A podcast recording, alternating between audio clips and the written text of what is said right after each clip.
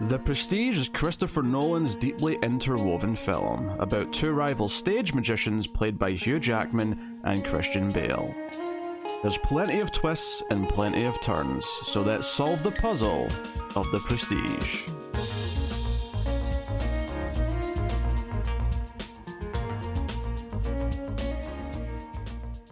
Welcome everyone to the Collector's Cut. I am Peter, and joining me as always is David. Are you watching closely? Very good.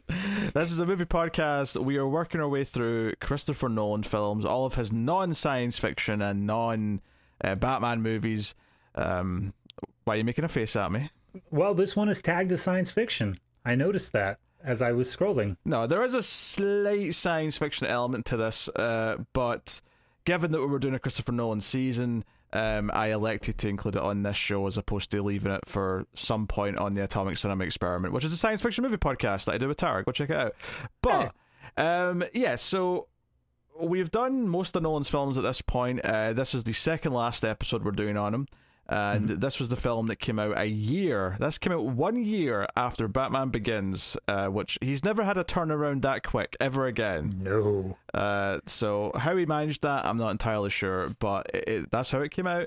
And obviously, this was the one where more people knew who he was. This was, you know, his sort of first film post the Batman movie. So it, it mm. a, a, lot of people checked it out because of him in a way that maybe wasn't true for Memento or Insomnia and certainly not following because you know uh, that was before anyone knew who he was.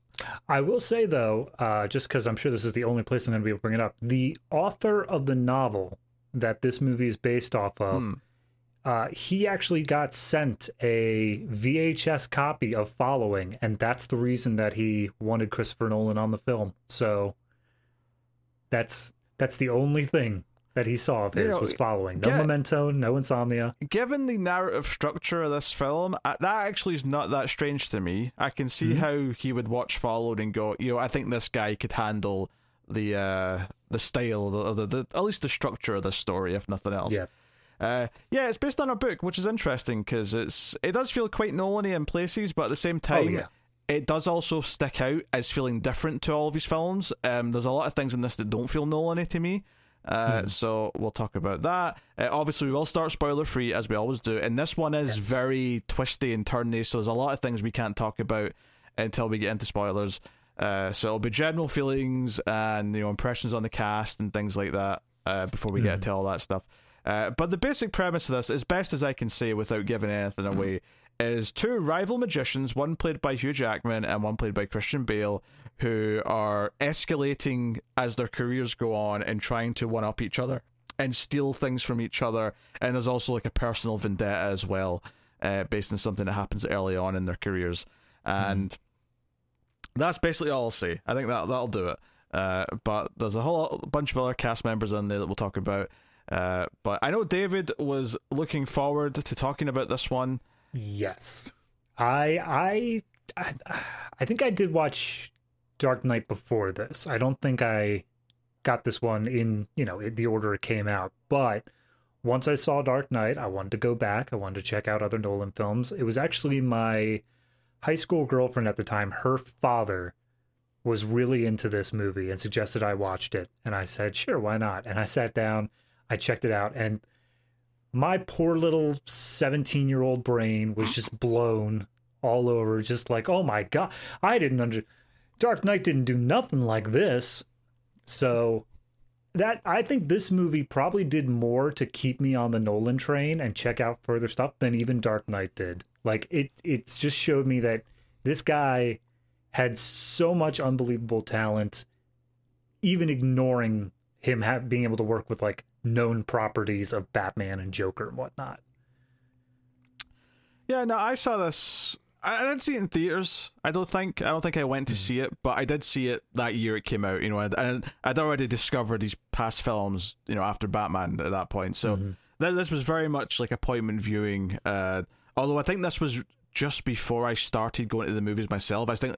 I think at this point uh, there was still some stigma because uh, mm. I was seventeen when this came out, uh, which is the age you were when you eventually saw it. But Yes. I was actually 17 that year, and I think it was the year after that that I said, "Screw it, I'm sick of missing movies because no one wants to go," and I've never looked back. That was that, the first time that I remember having that exact because I I saw the movies occasionally by myself, but the first one that like I was like, no, screw going with other people. I want to see this right now. I'm not even going to bother trying to make plans. Yeah. Was possibly the worst one, which was the Joker movie. Oh dear. Oh no. Yeah. Which not not that I dislike that movie, but just being a single 20 something year old white guy walking into that movie, I was like, people are going to judge me so hard. Yeah, I'm judging you a little bit. Uh, That's fine. Right now, yeah. That's fine. Yeah, so yeah, obviously we get two big leads. Uh, I remember a lot of jokes at the time when it came out about it being Batman versus Wolverine because both of them were obviously in their prime of doing those roles. Uh, Scarlett Johansson, I don't even think had been cast yet as Black Widow, but this was obviously early enough on her career. I, I mean, I say early enough in that it's a long time ago now because this movie's 17 years old, but I know that's shocking to say out loud, but you know this was post post Lost in Translation, which is very much considered kind of like where her career mostly kicked off. I, I think Ghost Yeah. World was before that, and of course the hit film Home Alone Three. In fact, we'll be checking that out later this year, so look forward to that We bad boy. Yeah. Uh, but you know, like I think most people consider Lost in Translation kind of her real ascendance to you know stardom, being a name, uh, and then not too long after that, she started getting roles in other things, and Mhm. uh, so.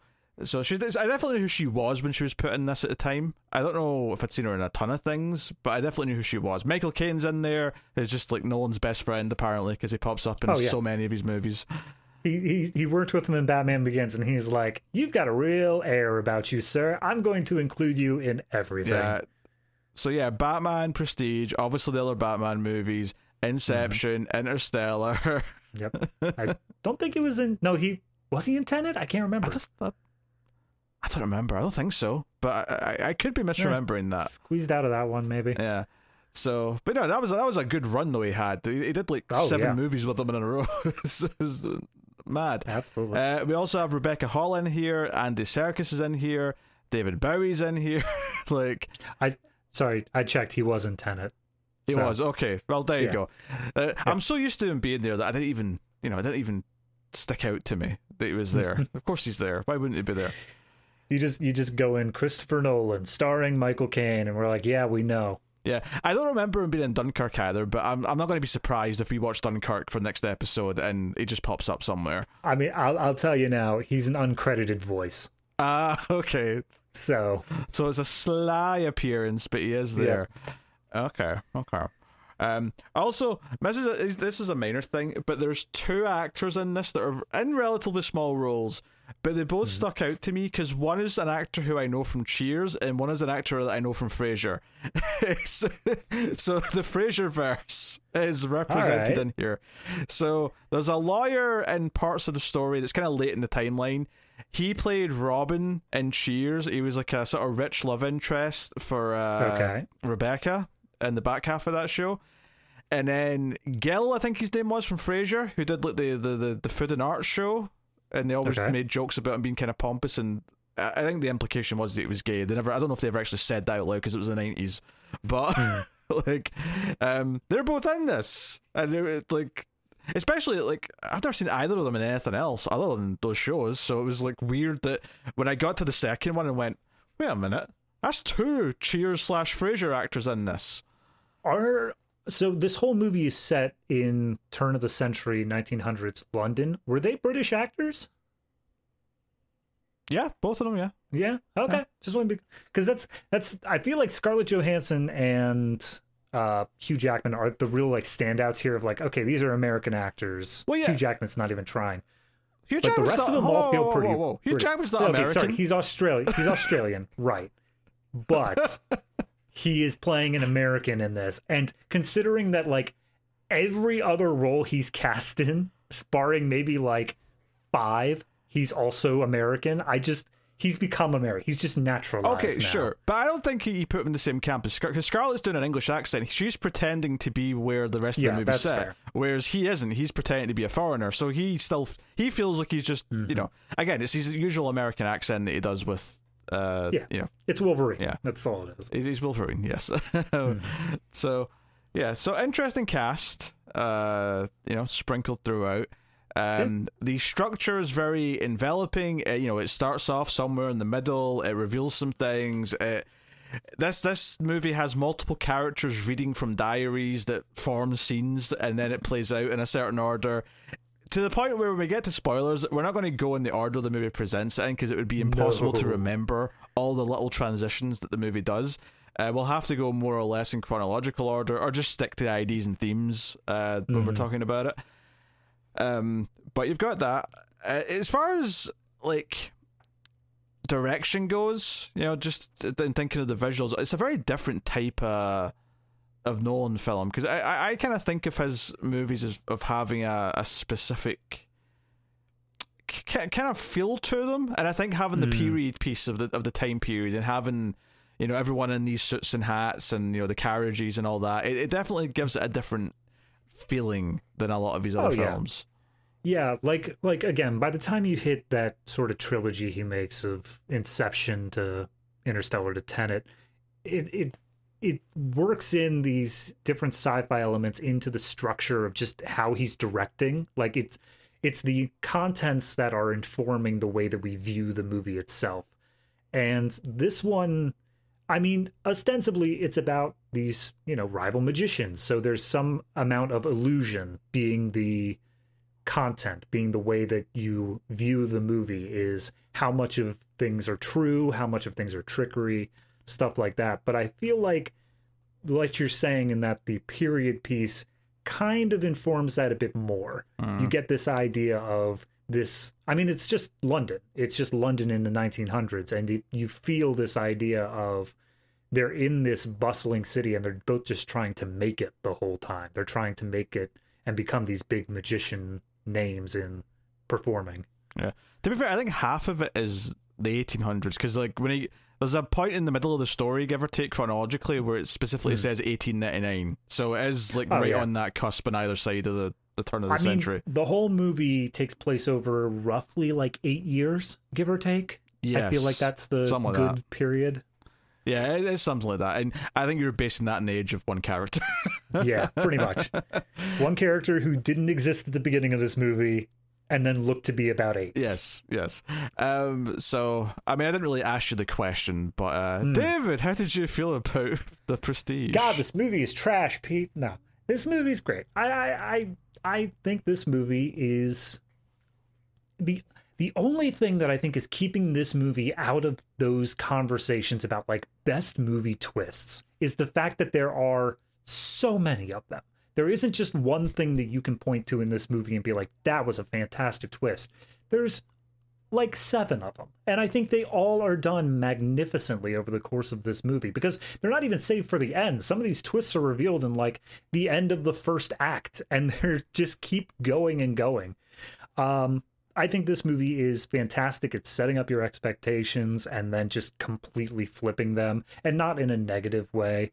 It's it's a great sort of focal piece into like what Christopher Nolan is going to become in him messing with the structure, but not in a way that, you know, is memento levels, but in a way that it's in the context of the story, like how characters are discovering information is also in this sort of messed up way as well. So, yeah, I mean, I like it. What more do I need to say about that? I mean, the movie literally opens with Michael Caine defining like mm. the hmm. stages of a trick, and the third one is the Prestige, which is what the, the title of the, the movie obviously is named after. Hmm. Um, mm. And it says, you know, it, it, it describes you show the audience something ordinary, mm and then you turn it into something that's not ordinary, and then you you know you bring it back round for the prestige, right? Yeah. The pledge, the, the turn, the prestige. The opening scene is telling you we're going to trick you, where we're intentionally going to like yeah. set you up and you know subvert things. That's what it's doing. Um, so how do I feel about prestige? Well, I like it. It is a very good film. Um, but something that I will say that might shock people is that outside of the one film that I don't actively like, this is probably my least favorite Nolan movie. That's fair. I, I'm not. I I know this isn't for everybody. I I completely understand you, that. You say that, but I see online all the time. There is definitely a camp of people who stick up for Prestige as his best movie. And, it, mm. and and I I always sort of go, oh, that's interesting, and then just sort of move on with my life. right? Yeah. I don't get angry about it, but I just kind of like, oh, okay, whatever. All right, well, if I have to represent that camp today and just yell you down the entire time, I'll do it. Like, no, it's very good. Like, it's it's obviously very intricate. It's doing a lot of things. Um, mm. Like, I I think one of like the point you just made about how having so many twists, and that's maybe how it's not remembered for having a great like a great twist in that mm. sense is like I do think that's somewhat true, and I think it, it almost like having so many. By the end, they sort of lost the effect to me a little bit, where it's just kind of like, okay, like yeah, it's okay, here's the next twist. Okay, when are you going to do it again? Mm. Like you know, you stop sort of like having my trust. Like it's almost like the audience in some of the scenes that they show where they're not that impressed with the classic magic tricks anymore. I'm like, mm. you've already tricked me. So I'm not, uh, you know, I'm waiting to be impressed again. And I do think ultimately what the movie reveals in its final, you know, 10, 15 minutes, like I think all that stuff is is, is really good. It's thematic. Yeah. It all links back into stuff that's set up right at the start of the film. Like all all of that stuff is is is interesting. I think obviously today we're going to talk a lot about the characters, their motivations, yeah. um, their what they're willing and not willing to do, and, and all those things. Um, that's all good. Um, but I do think that this being based on a book, that you know, the screenplay is by the Nolan brothers, right? You know, it is by mm. both of them, uh, and you can definitely feel how it fits into like how Nolan likes to tell stories and how he's having fun with the narrative structure. I would but, love to read the original novel just to see um, how it is structured. But I, I, I do feel that difference to me in this one, and for some people, obviously, that's a positive where they like this more. Uh, mm. For me, there's definitely parts of this uh, where it feels a bit more like a normal movie. And I know that might sound mm. insane because of how obviously fun it's how much fun it's having with the structure and stuff, but yeah. there's points where like you know like some of the dialogue they'll they'll they'll talk about something and it it'll come off sounding a bit soapy or a little bit you know whatever. Uh, and there's some things that are a bit on the nose and that, that's and you know watching this, and I've seen this a few times now. You know, I saw when it came out. I definitely showed it to one or two different groups of people. Uh, you know, mm-hmm. not too long after it came out. It's been a little while now. This was the first time I've watched it in some time. But watching okay. it, like once you know where it's going, um, some of which I actually I will say it, on my initial viewing, I did actually predict a couple things because I realized something, and that's not necessarily mm. a critique per se. Uh, honestly, twist should be like not. Pr- when you say predictable, it sounds like you're saying you should be like. Right. I, am saying the possibility of figuring it out should exist because, like, otherwise you've not seeded it properly, right? The the breadcrumbs always need to be yeah. there. Whether or not you pick up on the breadcrumbs is entirely separate. Yeah.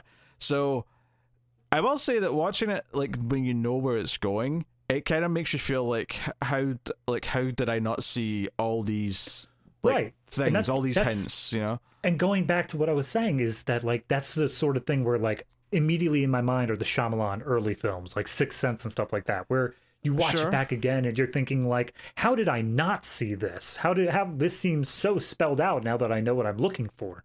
This is in that same sort of camp for me, where you look back and like, yeah, it's completely spelled out the whole way through, but you're so engrossed in it that you and like even the way the characters act they they sometimes bring up the twist and say like nah that can't possibly be it. And it's like oh okay well if they're acknowledging it maybe i shouldn't be worrying about it either. And it just it plays with your expectations as i said. No it does it does. Um it's it's kind of a weird thing where it, it goes back because I think those like Shyamalan films, those the early ones at least, are remembered mm. as be having bigger like gut punches when it comes to the reveals hmm. because mm. one there's less of them and because the movie doesn't feel like it's constantly hiding something whereas with this because it sets you up right at the start this movie's a magic trick and we're going to mis you know misdirect you we're going to you know you know, look at the pretty woman over here so you don't see what the yeah. magician's doing on that side of the stage it tells you it's going to do that from the start so there's a lot of little things I was noticing, particularly in the way it's edited this time, where it's hmm. intentionally trying to hide one or two things, like constantly. Because if it yeah. if it doesn't, then it'll be, it will become obvious. There's one thing in particular I'm thinking of, which I'm sure you know exactly what I'm talking about. Mm-hmm. But and I was sort of noticing that I was like, you know what? I, I kind of feel here paying attention to this that this is only edited the way it is to conceal this rather than because it's necessarily the correct like shot sequence that you would Yeah. have otherwise. You know, like uh, you know, if if if Nolan was just directing this scene for the emotional content of the scene, it would probably be edited and shot a little bit differently. But because we're hiding something the entire time, or we're we're trying to Yeah. hold back on a certain thing, it feels a little bit different. And I was kind of noticing that, and I think if if I have maybe the one sort of little thing that I would say does generally make me like his other films more, it is a pacing thing where this movie is jumping around so goddamn much that Mm. I think I just don't like that as much as something because even Memento, which has obviously got a really weird structure by any typical movie standards, it's got a rhythm. It's very consistent. Like, you get into Right. this flow of it. This, by nature, uh, I wouldn't say it does have that same kind of flow. It, it does kind of dart around a little bit, and you of, you stick in certain parts of the timeline for long stretches. Don't get me wrong, but then you'll sort of pull back out, and then there'll be another layer of pulling out on top of that, and then it'll you know Yeah, there's one one part in this movie that really stuck out to me, and without spoiling too much, a new player, a new person is added to Hugh Jackman's act, like Hmm. about halfway through the movie, and it's critical to the plot that this character exists. It is necessary that this be here, but it it does feel like a full stop for like a full 15 minutes of the movie where we're just like focused on this Yeah, thing. yeah. yeah. Yeah. And then we pick back up afterwards. And I, I agree there are some pacing issues to it. But as you were saying before with holding back information, I think that's kind of intentional in that you again, this whole movie is structured in the same sort of way that the magic tricks are. And the opening narration and stuff like that, the opening scenes basically define. They say like yeah no the tricks are always just tricks. They are about like there's some secret little thing that we know how to do behind the scenes but we can never tell the audience that. And if that once they know it it's disappointing. That's what the entire conceit of the movie is is that once you get everything explained to you you can't ever go back to that like oh wow what like how could this possibly be done sort of feeling again Yeah, but I think this is going to sound even harsher than I want it to sound. Mm. But when you know the trick and a magic trick, it becomes kind of hollow. And I think to some extent, because it's relying so much on like mimicking that, on some Mhm. level, I do feel a little bit compared to his other films. I mean, there's I Yeah. feel a little bit more hollow with these characters than I do, say, you know, Guy Pearce from Memento, or say, you know, Cobb from Inception, or or, or whatever. No, know? I get that. I get Um, that. I I think for me personally, on this reviewing, and I mean, obviously, this is like my fourth or fifth time watching this movie, but on this reviewing, I found myself a lot more. I don't want to say invested in the characters, but like I was uh, because I knew where everything was going out. Mm. I was just picking up on those tiny little hints that I otherwise would have missed. Like I, I was picking up those breadcrumbs, as we said, and seeing like, oh, okay, that's going there.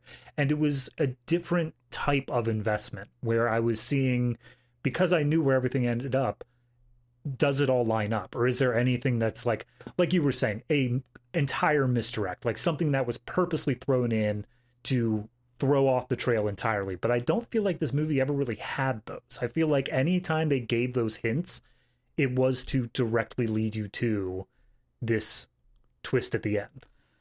Yeah, I, I do want to kind of like I, I do appreciate the experimental nature of like trying to like commit to the magic trick like structure of this so much. Mhm.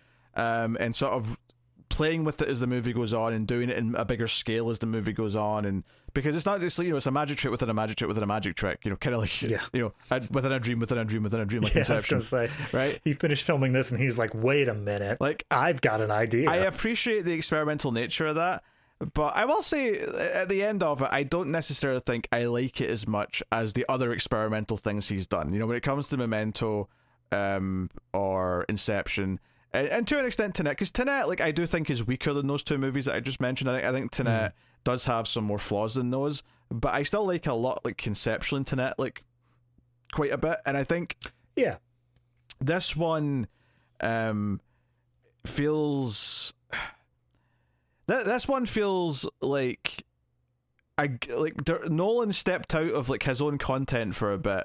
And I know Mhm. that's weird to say because he was doing Batman, which is obviously not really his either. But like he stepped out of like doing like his career for a little bit and made something that was from someone else's voice. And I kind of felt that I suppose to an extent, which isn't really a, I- which isn't a critique necessarily. I'm just kind of trying to explain why it feels different to me. Oh yeah, no, it definitely like as much as we were saying like uh insomnia is the black sheep of the family or following is the black sheep of the family. I understand that this one it still feels like he is Nolan. It still feels like Nolan is behind the camera. It still feels like Sure, his yeah. work, but it is lacking that grand conceptual design that all of those other films have where it feels like this movie is being told in this method specifically because it has to be like it, it, the plot and the structure of the film are undeniably intertwined whereas this one feels like yeah we could have told the story in a different way. It did, it didn't need to be told in this like multi-timelined way that we chose to do it but i think it still works either way for me. Yeah, I mean the, the the the biggest reveals come at the end of the timeline anyway, so you could have in mm-hmm. theory done it in more or less just straightforward order. That said, I'm not saying it should have done that. It is infinitely a more interesting film because it is playing Oh, with its yeah. structure and it is doing these ideas. Um, it, it's it's just it's an interesting one for me because like I've seen it kind of swell in like sort of cult popularity amongst film nerds, you know, since it came out. And like I say, I see a lot of people say it's their favorite Nolan movie, and for whatever reason, it's always just kind of like made me go, "Huh, interesting." Just just because like I've always kind of felt like it is the least Nolan of his movies in, in a lot of ways, even even to an extent versus Insomnia, which I do like a bit more than this one. Which I think for most people that's insane. I realize I am in the minority on that statement. most people prefer Prestige to Insomnia. They absolutely do.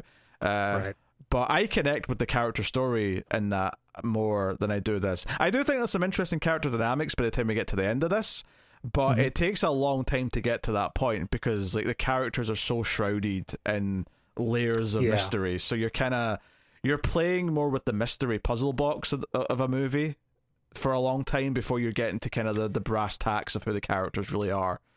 yeah down. there's this there's a strange thing throughout the movie where i i mean obviously it is a shared protagonist or a shared main character role between christian bale and hugh jackman but i think the movie begins by having you lean more heavily on hugh jackman's character.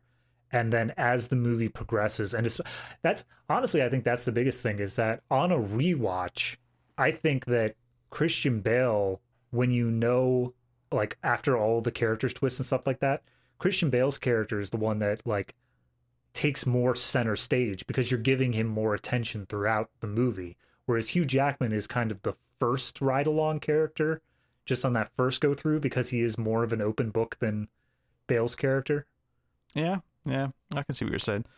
Yeah. Uh, but honestly, we can't really talk about a lot of this without just going straight into spoilers. So I think this is probably a time.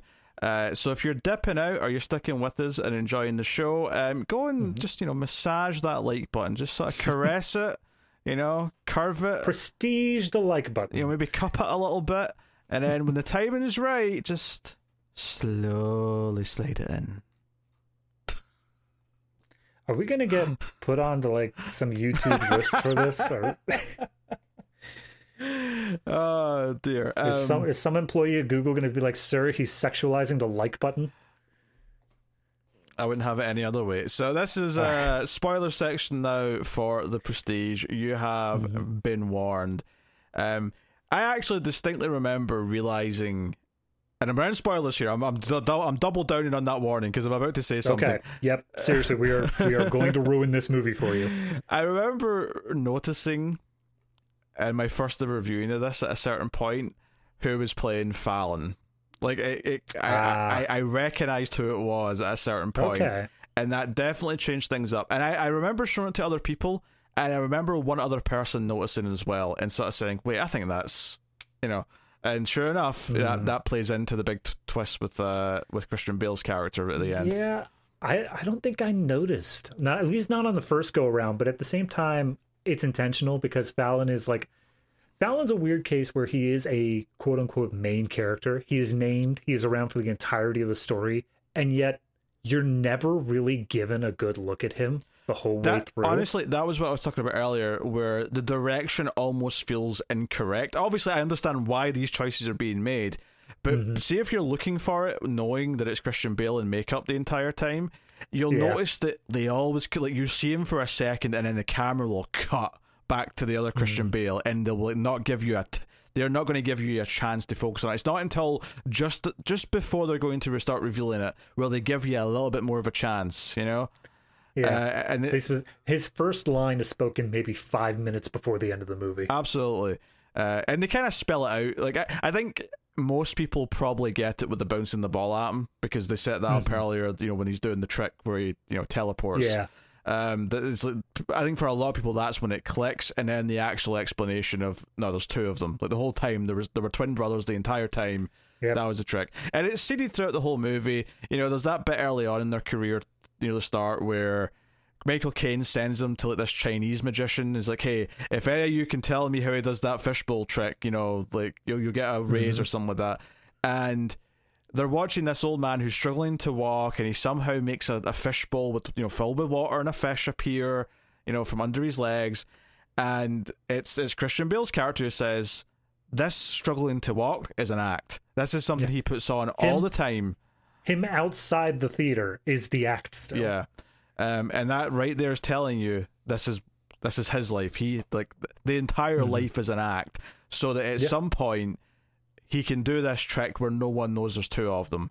Um, mm. and they maintain. And uh, I think one of the things that's the most fun about this movie is the fact that when you get to the end, everything that was said or shown at the start applies to everything that was happening at the end. Um, right. So Michael Caine when when when Christian Bale starts doing his trick where he seems to be teleporting across the stage and coming out the other door, Michael Caine's like, "It's a double. There's two of them," and he's right. Yeah. I mean, obviously, he never said brother, but he was right. Yeah, he says it's a bro. But then immediately afterwards, I think it's Scarlett Johansson's character chimes. I was like, no, it's the same guy. They were like, he he went in with a finger injury and he came out with a finger injury, and it's like, well, that's true too. Yes, but they show us later on how that came to yep. be. He uh, cuts off his fingers of his brother, so they have matching just hands, to, just to maintain. Which I did read a trivia bit, and I read it after the movie was done. Um, I I want to go back and check it again to see if it's true, but apparently one of the brothers has a you know Jason Momoa style eyebrow scar mm. where it's just like hairless, and the other one doesn't. And I I noticed the scar every once in a while, but I didn't notice if it was consistent. So I'm wondering if that is actually a difference to be able to tell. Interesting between interesting. the two.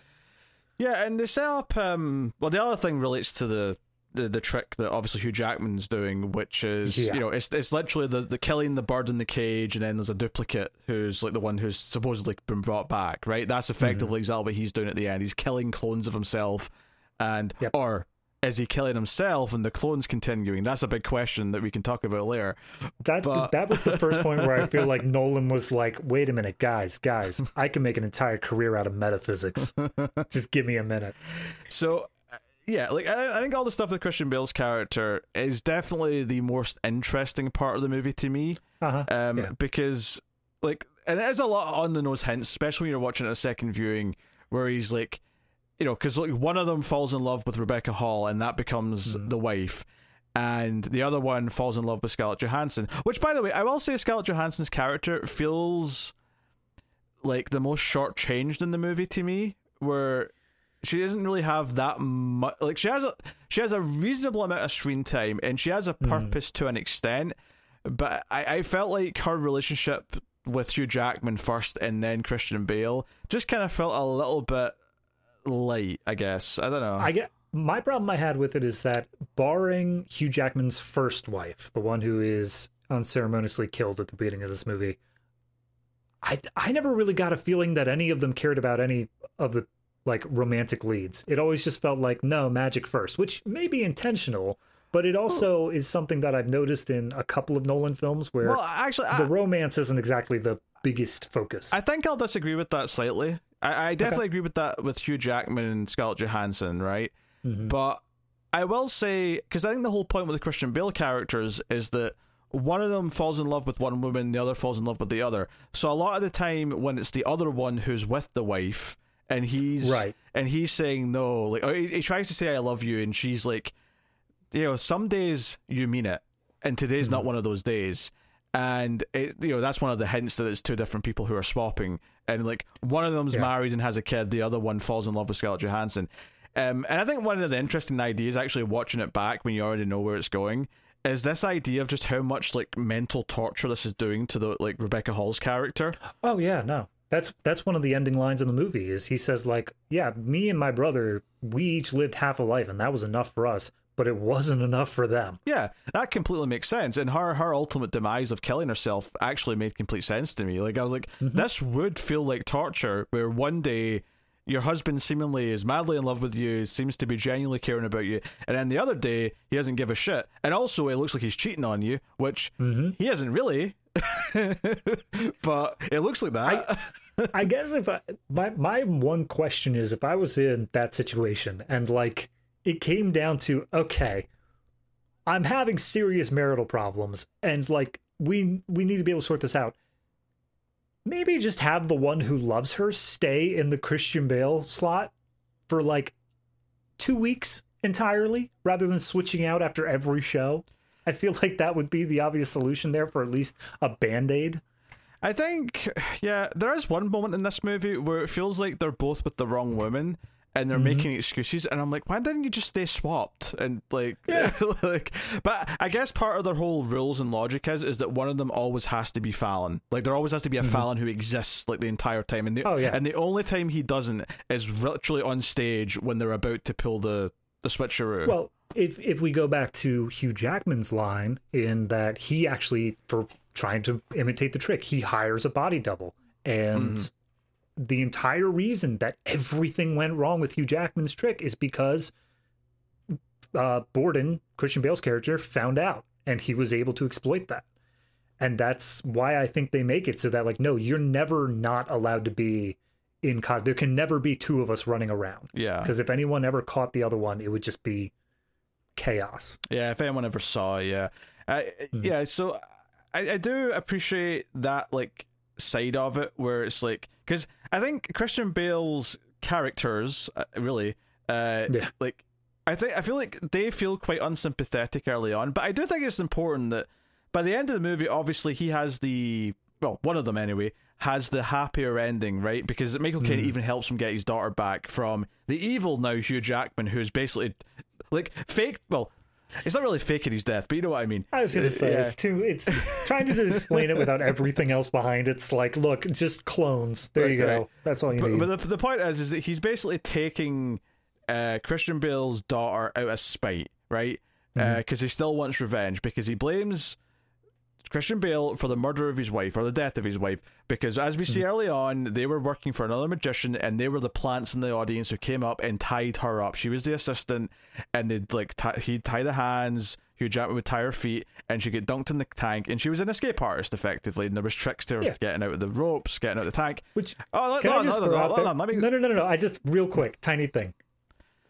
I feel like that's more impressive for her than the magician on stage. Uh, like sure, he sure, just sure. walked around like taps some boxes. Yeah, but I, I get to the, the, the this. So yeah. Go ahead. he, basically Christian Bale wants to do a different type of knot, and Michael Caine's like, no, no, no, no, that's a dangerous knot. Don't do it. But I think it's really important here that when he does do this other knot that eventually basically leads to her death, she mm-hmm. clearly is agreeing and wants him to do it. She gives him a oh, look. yeah. So while I get that Hugh Jackman would be pissed at him, like we know as the audience that this was her choice and that she was saying no, do it, right? And it obviously leads to you know tragedy, it leads to her death. Um, but he obviously always holds that grudge. So I think when you get to the end, even though Christian Bale's two characters obviously do some shady things here or there, like they definitely do some bad stuff over the course of the movie.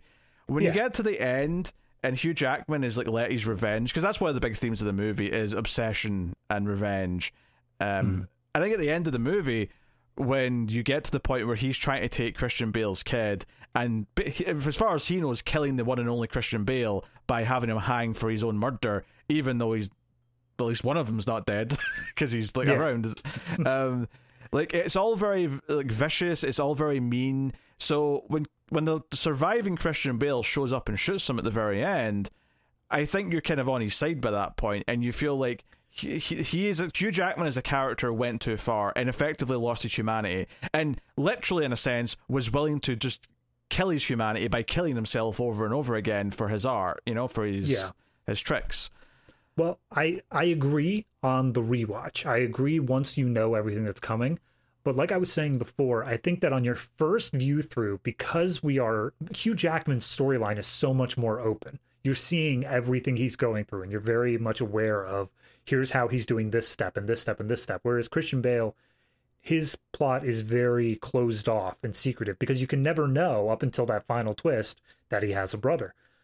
So I think on the first watch, by the time you hit that ending, yes, it feels like he's gone too far but I still think as an audience, because you've spent the entirety of the film only with him and like relating to him, you still don't see Christian Bale as like the positive in that or the person who is like deserving to come out on top there. You see both of them as negative.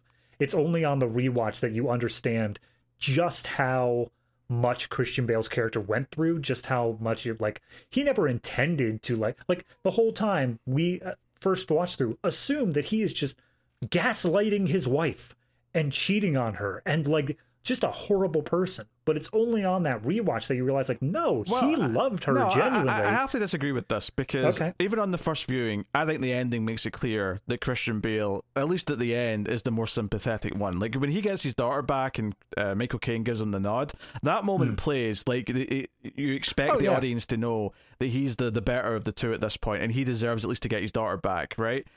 Yeah, and I think that well, you're right. A lot of the movie on the first watch, it does look like he's being horrible to his wife. I do think when the reveal comes, you kind of realize they make it clear. He says one of his loved one, one of his loved the other, and yeah, mm. obviously it's more specific, and you can think like you're watching the specific moments play out as you're watching this movie in the second time. You can see right. how those individual moments are actually tracking, and you can see how Christian Bale's concern for his brother at certain points. Um, mm-hmm. you know when he's in danger, and you can sort of there's a bit more of a heart to it because of that. But I do think even on the first viewing, all of the stuff that's revealed at the end makes yeah. it very clear that no, he is the more sympathetic one. By the time the, the, the twists are revealed. Right. No, logically, I agree. I think that you were able to sit there and say, like, oh, okay, I understand everything that happened. I'm more so talking on that deeper emotional level where it's hard to, once you're told the information, it's hard to go back and readjust how you feel about Christian Bale's character having spent two hours of watching him be just this horrible person. It's only on the rewatch where you're able to come in fresh to his character that you can give it that new emotional slate and be like, oh, okay, I see why he is acting this way because it's not actually the same one. Yeah. I think that you're able to come it. And so when you hit that final scene, you're in a different emotional spot with the character and it hits a bit better and you see like no it, yeah, he no, really did deserve to have his kid. It does hit a bit differently on a second view i'm not denying that but i'm, mm-hmm. I'm just saying that i do think it's very clear at the end of that first yeah, viewing that he is the sympathetic one of the two. And i think mm-hmm. it does a smart thing as well where at the start of the movie it feels like hugh jackman's in this like healthy relationship with his wife right? And then obviously mm-hmm. he's angry at christian bale when she dies but it seemed like he had a life before then and then it goes on to show you Christian Bale meeting his new girlfriend, Rebecca Hall, and sort of like that relationship blossoms. And it seems quite healthy at face value until obviously some elements later on start to feel a bit weird. And yeah. then obviously there's an explanation for that by the time we get to the end. But I, I think it, you know, I think it sets up that Hugh Jackman is the healthy husband at the start, and then you're sort of almost like caught off guard when you realize how far he's willing to go. And there's a great line actually that I didn't remember. I know which one you're about to say. Yeah, uh, there's a great line in the middle that I'd forgotten about uh, where he's talking to Scarlett Johansson and um, she's giving him the diary, which is actually what he's reading from in his like half of the narration stuff mm-hmm. for a lot of the movie. Is she says, "Oh, I mean, you know, his secret, you know, you know, what would, she says something like, "What would your wife think?" or, or whatever. She says it's not going to bring your wife back. Yeah, that, that's what it was. And he says, "I don't care about my wife. I only care about his secret." And mm-hmm. there's like a moment there where he even realizes how awful what he just said was, and he just kind of brushes past it because he can't really process it, and he just sort of goes yeah. on. But that's kind of like his like tragedy arc of the movie is that he becomes solely about obsession. He becomes solely about yeah. you know doing what he can. And there's a great thing that when they're faking the the teleporting with the body double, where you can tell immediately that he is seething, that he's not up on stage taking the bow, that he's down below mm-hmm. hiding and bowing to no one. Well, they specifically they they pop the champagne in the scene immediately afterwards, and the very first thing out of Hugh Jackman's mouth is, "How do we get me to be the one up on stage?" like, yeah, yeah, yeah, the trick's fine, great, cool, glad it worked. But which is actually one of the things that I like about the ending reveal with Christian Bale is that he specifically says because because Hugh Jackman actually says as he's dying there with the gunshot wound, he's like, "Well, which one of you is like taking the bows on stage?" And Bale says, "We took turns." And yeah. immediately despite how effed up the whole swapping and not telling their loved ones that there's two of them, mm-hmm. which feels like that would have solved a lot of the things. And, all, yeah. and clearly he's still too committed to the whole the act all the time thing. That's mm-hmm. still unhealthy, don't get me wrong. The fact that they shared it equally and it was this genuine 50-50 where they took turns taking the glory actually made them made them come across a lot more sweet in a weird way because it oh, wasn't yeah. about hogging it from each other. It was like, no, no, we're in this equally and we will share this completely, and neither one of us gets more out of it than the other one. I it made me kind of wish that this reveal was slightly earlier, just so we could have like a few scenes of them talking to each other in like dialogue because yeah. I want to see how they interact where one of them isn't forced to stay completely silent. Yeah, the there's definitely some scenes where, especially when Christian Bale, the one who dies, you know, so I'll say mm-hmm. the easiest way to differentiate them is there's the one with the wife and there's the one that's not got the wife, the one that's with yeah. Scarlett Johansson. So one with wife, one with mistress, I guess. But yeah. the one who's going to die, the mistress one, is in prison, and he's talking to Fallon, and the way he's talking to him, like. Like it makes way more sense when you know they're like they're they've been swapping and they're sharing the same thing. He's, he's like, oh, mm-hmm. you can live now for both of us. Look after her. Um, you know, you know, like all the lines that come out of his mouth all like take on a very specific meaning. Like clearly, these are all about, hey, you get to be me all the time now. Like you're just completely one person who's whole. And mm-hmm. Like, you know, so that makes a lot of sense based on once you know where it's going. Uh, yeah. But it, it does come across a lot. I don't want to say healthy because there is the unhealthy part about lying to everyone else still, which does obviously yeah. it leads to a person's suicide. So it's not like they come out of this squeaky clean. There's definitely a point in this movie where I'm like, would it be so bad if just your wife knew? Yeah. Well, I think I think what this movie does is that it shows the characters basically swap places, where we introduce Hugh Jackman's character. He's married, and yeah, he's in the whole magic thing, but he's always kind of like, you know, it's fun. I'm having a fun time with it. It's just a job sort of thing. Whereas immediately Christian Bale's character is all in. He's like, no, he's at this point he's already doing the act. He's already uh, one of them is Fallon and the other one is him, and they're swapping places. So he's already full in the act. But then over the course of the movie, Hugh Jackman loses everything to this obsession of becoming the better magician, of figuring out how Borden does the act. But then Borden is he really only ever does the one trick. He's like, no, I've I planned out everything to know how to do the transported man, and then he never refines it. He never like changes it up or anything like that. It's always just, yeah, that was my thing. I did it. I succeeded, and I managed to get married and have a kid. And they just essentially swap places over the course of the movie. The only problem being is that Hugh Jackman's obsession tears down the life that Christian Bale built up. And so he still has to get his comeuppance for that. I mean, it's a bit more complex than that because I, I, do think that the being two of them also kind of tears down a bit of the life as oh, well. well. Yeah. Right? Yeah. Um, and I, I will say also, he does check it up a little bit when Scarlett Johansson jumps ship and gets involved mm-hmm. with one of them. Um, she kind of like influences the showmanship because, you know, like when we see his act later on when it's a bigger production, he does have like a Tesla coil, which ties into the whole like rouge that this is Tesla based uh, yeah. to trick uh, Hugh Jackman. So it does it does get more fantastical, but the, I mean, obviously the ultimate trick's still the same. He's still doing the same thing. Um, he's still just you know one of them's going one door and the other one's coming out the other door, and it's really you know that mm-hmm. simple. Um, but it becomes this like back and forth where because Hugh Jackman stole the trick and he's doing it better. Um, and I think one of the things you notice, especially on a second viewing, is that it's only one of the Christian Bales who goes out of their way to try and find out how this new version with the yeah. with the you know seemingly actual magic is happening. Mm-hmm. Um, and that's the one that ultimately gets arrested because it looks like he killed him when the Hugh Jackman is in the tank. So that character, like, because there's a scene where the other one's saying, "I think we're just done. I think he's doing better now. But you know what? We've we've done what we can out of this. Like, it's time to move on and just live lives and and whatever. Like, he's basically saying it's time to wrap up. But the one mm-hmm. who's Fallon in that scene is the one who's ultimately going to go because he can't live with it. So it does present this idea that one of the Christian Bales is more obsessed than the other one, or at the very least is more competitive than the other yeah, one. Yeah, and that's that's what I think. The one who fell in love with Sarah, who like had the wife, he's the one who survived. I think. Correct. No, definitely. There's not even yeah. There's there's, there's no ambiguity. Right, I, sorry, I was I couldn't remember which one in the ending. Um, but yeah, so the one who you know found something else in life, the one who managed to fall in love, and like, I, yes, we say that the other one has fallen in love with Scarlett Johansson's character, but it's always an affair. It's always this thing that can never be fully reconciled, and we even see a point post the wife's death where the one who loves Scarlett Johansson is talking to her and saying like, "Look, my wife doesn't matter anymore. I love you. I want to be with you." And because of Scarlett Johansson not knowing the trick, she's like, that's inhuman of you. The fact that you don't yeah. care about your dead wife. And so he loses her because of this as well. You, you almost want a scene of, of them reacting to finding out where like you know both Christian Bales walk in at the same time and they just look at each other like ah and then probably get yeah. angry and slap them. Uh maybe something else. Uh, yeah, it's.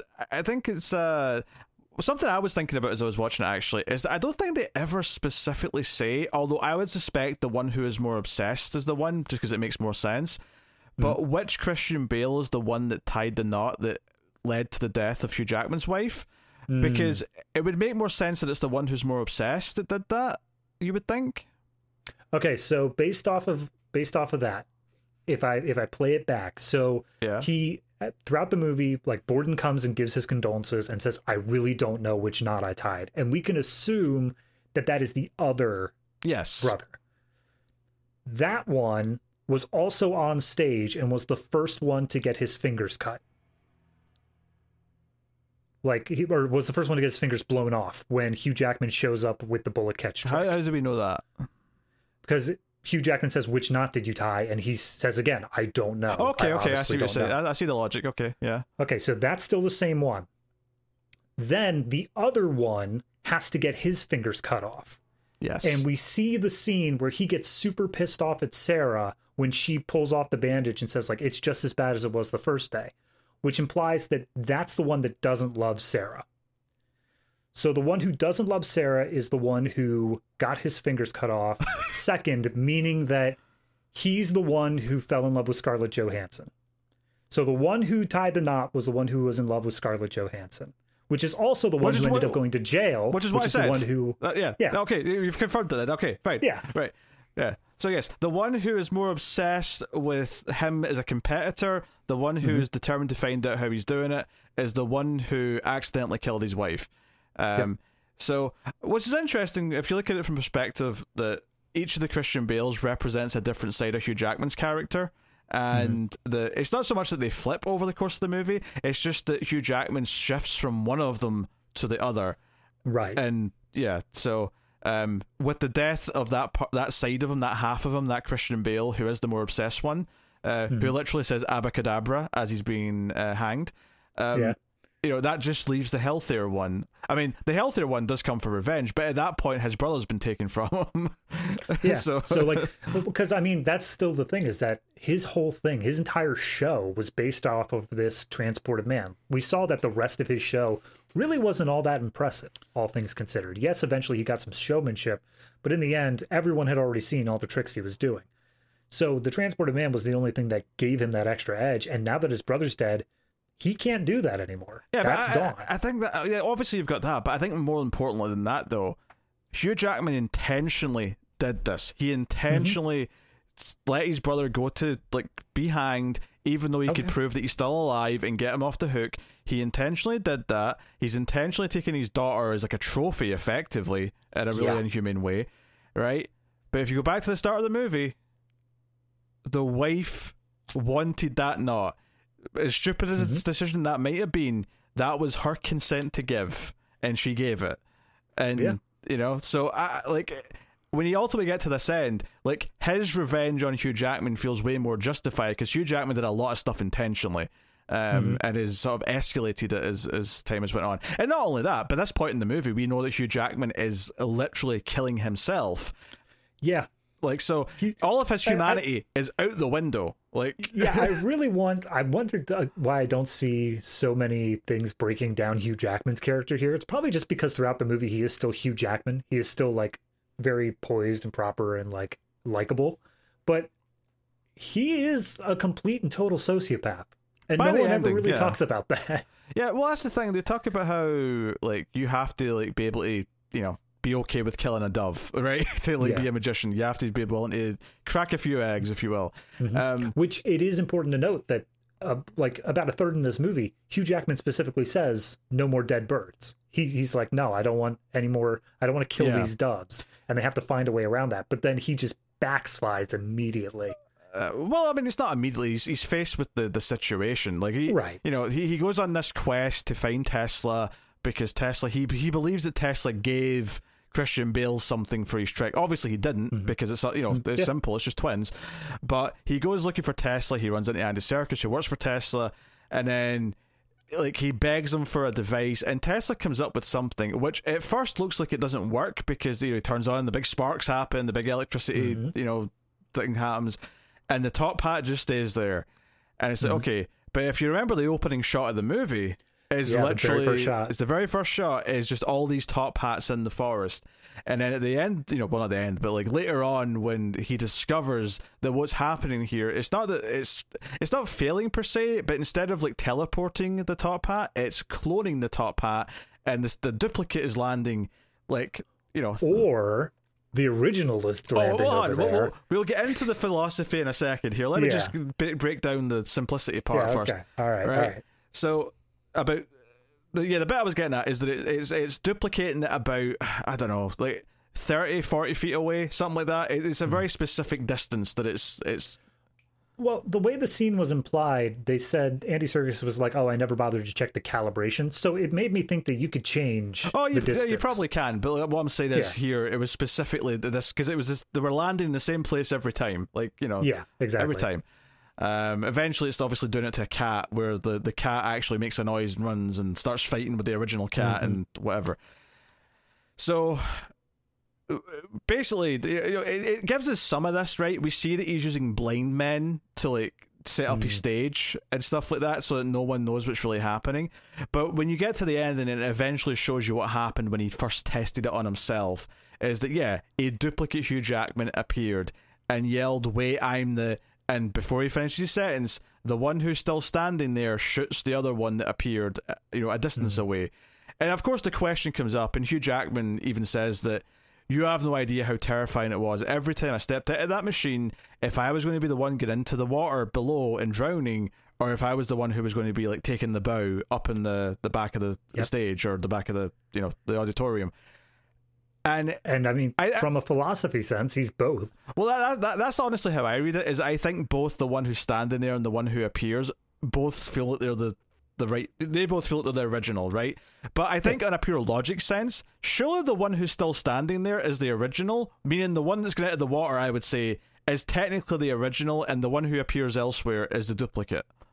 I mean, you would assume so just because of like on a scientific basis of like matter creation yeah. and stuff like that. Yes, that would make the most sense, but technically that machine doesn't exist. So like you could say that it's a teleporter slash cloner rather than a that feels super like teleport the clone. That, that, no, it does. That, that, now, that, feel, no, that feels like Hugh Jackman trying to convince himself of that, so he doesn't have to feel guilty about all the like originals of himself that he's killed. I mean, yes, but at the same time, from Hugh Jackman's perspective, say he did like eight shows, he had an original consciousness. Well, he did a hundred, and to be fair, but yeah. I don't think he made it to the end of the hundred though, because the way they were talking about oh, it, it sounded sure, like because yeah, he got killed. interrupted it. But well, but, from the ending shot though, it looks like he did at least like thirty or forty.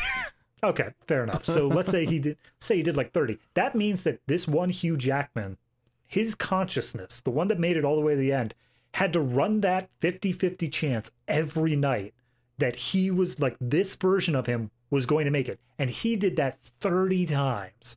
Can you imagine flipping a coin 30 times and having it like come up on heads every time or else you die? Yeah. Like that's a horrifying like he said it took courage to get in there. Yeah, but I think it did. Yeah, but it's confirmation bias though because the one that survives because he still like thinks he is the original because he has the same memories and whatever mm-hmm. is you know there's no difference in that sense. Uh, although you could argue that every time he does it he's losing his humanity and that's why he's such a sociopath by the end. So that's the thing i actually wanted to bring up. Um, i know that this movie whatever changes it made from the book it's those changes. We're not dealing with the original book. But in the original book there wasn't a cloning thing. What happened was Hmm. The original body was there, and a new body was created elsewhere, like 30, 40 feet away, but the soul fully transferred over so that the original body that was left was just a husk with nothing left in it. And the end reveal, the big thing that uh, Borden did mm. to mess up the trick, was he interrupted the transfer process halfway through so that the original body was this frail, sickly, sort of half alive being. And part of Hugh Jackman's soul was just floating around as a wraith that could barely be made okay, solid. I'm just going to say it right now. These were all good changes. they were good changes. this all sounds like shit.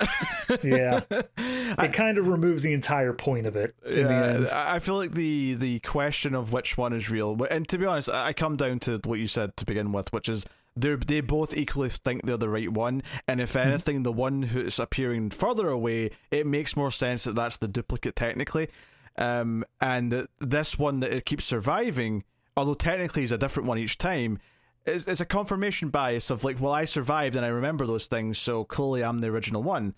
But that's not right. really true because there's another version who fell into the, the water, also felt like he was the original one, and he died. Yeah. The same way that his wife died over and over again.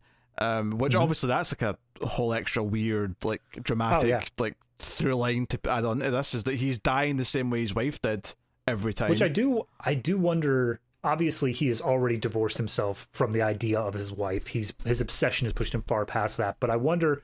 He specifically says this is a hundred shows and stuff like that, and it sounds like at the beginning he picked a hundred shows specifically to taunt Borden into showing up.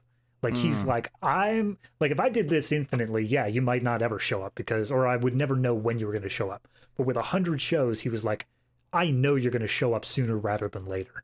I know you're eventually going to get here, and then I'm going to spring my trap. And I don't think we ever really covered that the inciting incident of this movie, the very first thing that we see, more or less, is that the body falls through into this water tank and it locks shut in the same way that his wife died. And Borden essentially is framed for his murder because the lock is not a trick padlock that they escape artists would usually use. It was a real one, and they thought that Borden killed him. So yeah, and all, but obviously yeah. they frame it as if like Christian Bale must have changed the lock to kill him, but in actual right. fact, Hugh Jackman is wanting to kill the original or the clone, depending on yeah. your perspective, every single time. So it's always mm-hmm. going to look that way. Uh, so I the big thing though is that it's always been a thing where Hugh Jackman then shows up in the balcony after like 10 seconds. He's just like, "Here I am, I'm alive." But this night when Borden was there to basically get caught, he didn't. Yeah. He just didn't show up. Yeah, effectively faking his death. Although it's a it's a death faking where there's a body to go to the morgue, so you know it's very yeah. convincing. Um, it is interesting though that uh, Michael Caine clearly suspects to a certain extent by the end exactly what's happening because he hmm. specifically points out to Hugh Jackman, um, especially once he realizes he's alive when he finds out this this because we've not even mentioned this, but like you know when, when he's taking like Christian Bale's daughter, he's doing it mm. under a pseudonym. He's, he's like this rich benefactor now, and then we eventually Lord Caldlow. Yeah, we eventually see him and it's, it's Hugh Jackman. But when Michael Caine meets him and sees that he's still alive, he specifically goes out of his way to say, "Hey, by the way, like." You know, that sailor who once told me what's uh, drowning was like, I sugarcoated yep. it because your wife died that way. He actually said it was agony and it was a horrible death.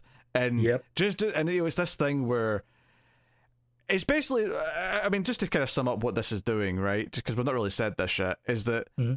what this is doing, this whole idea that Hugh Jackman is cloning himself and letting one one of the two versions of himself die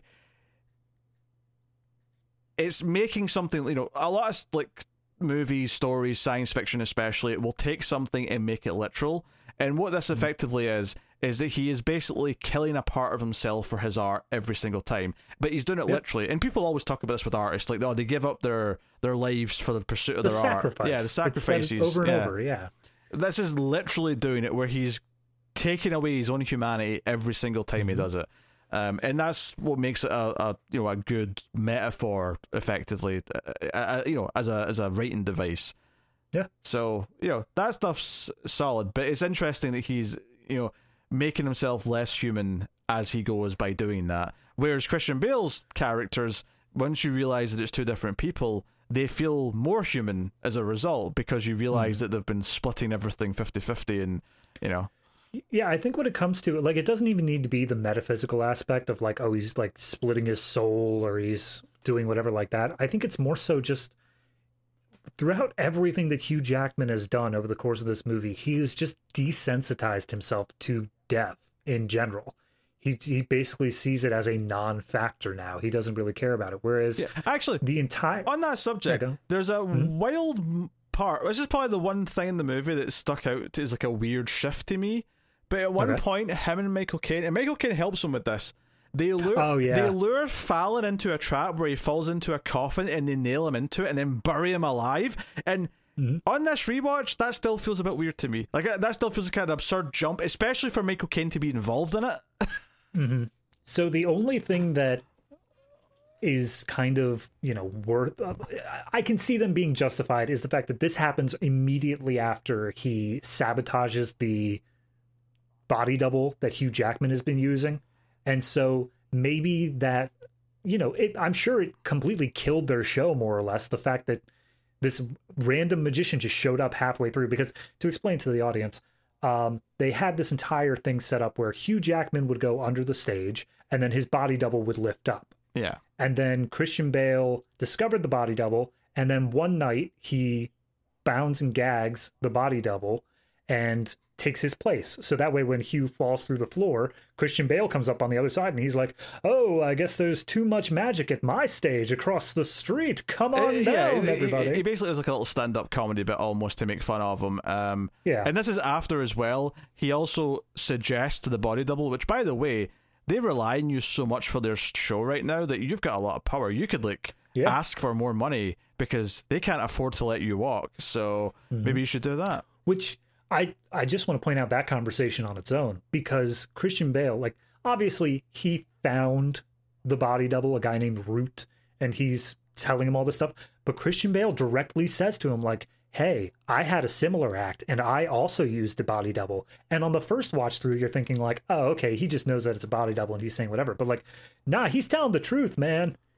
He's telling you exactly how he does his trick. And he just says it in front of the whole audience, and they just are just like, "Oh, that's silly Christian Bale and his lies." Yeah. Um. So what were we t- what were we getting at before that? We are talking about uh. Right. The, the, so yeah, I, him becoming more like okay with death as the movie goes yeah. on.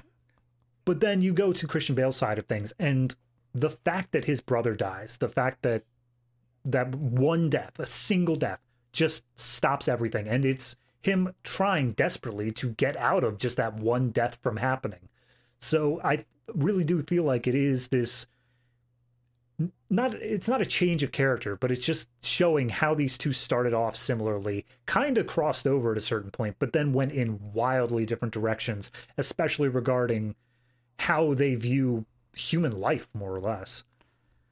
Yeah, I like uh, but they're very different in that Christian Bale characters obviously they're super committed like to a fault and that mm-hmm. uh, that ripples in a sort of more natural way to the people who are in their lives where it affects them negatively and ultimately you know leads to tragedy in one of their cases whereas yeah. Hugh Jackman as the movie goes on and he becomes more and more obsessed like he just completely leaves like humanity behind which is why at mm-hmm. the end the Christian Bale characters are more sympathetic especially the one who survives and like comes back for his kid and it's a nice yeah. moment when it's like you know because if you realize that Michael Caine explaining the rules at the start he was explaining it to his daughter and when mm-hmm. you see her again at the end you're like oh wait yeah this is how it started like he's looking after Christian Bale's daughter and then it's like oh he was doing that as a favor he he as soon as Michael Caine realized that Hugh Jackman was the rich guy taking the daughter and realizing like how nefarious what he was doing was he clearly stepped in. He clearly got into cahoots with with Christian Yeah. Bale to say, "Hey, I'll help you get your daughter back."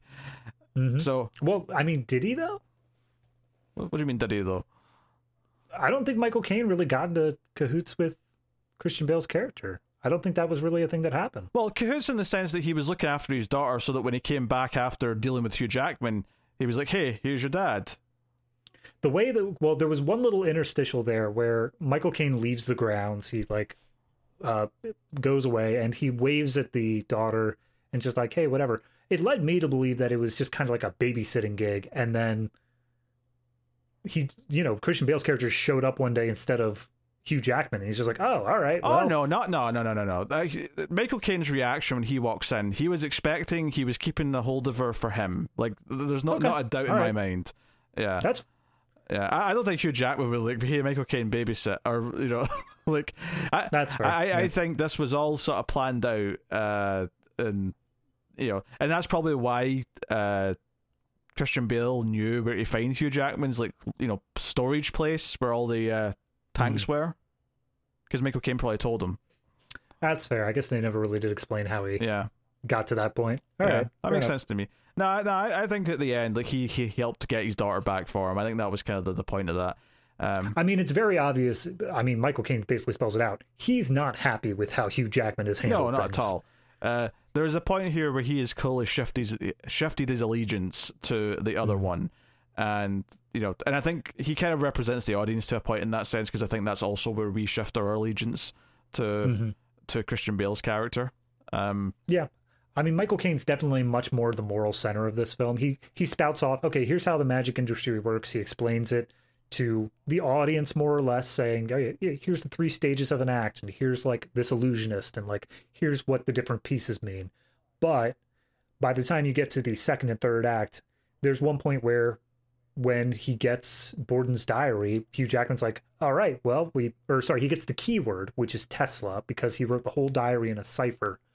Um, and it says Tesla. He's like, all right, pack your bags, Michael Caine, we're going to America. And Michael Caine's just like, all right, I, that, that's on you now, that's, that's a bit of an obsession. Yeah, I, th- I Yeah. think I'll just stay here. Yeah, th- there's also some fun little moments worth mentioning. You know, there's a scene in the prison where Christian Bale like chains the guard Hmm. to, to the the table, and that's like a funny little bit. Um, Yeah. and like him fumbling his little magic trick first is is actually the distraction, so he can do it. So you Mhm. feel sorry for him for a moment, and then like all the prisoners start like cheering, and like, basically he's got an audience. He's got an audience who appreciated his magic, which is yeah. kind of a nice little moment. Uh, I appreciate that. Um, there's just just little things sprinkled throughout uh, to sort of you know because because we've obviously been tackling the big stuff. We've been tackling all the big things that uh, really drive the characters.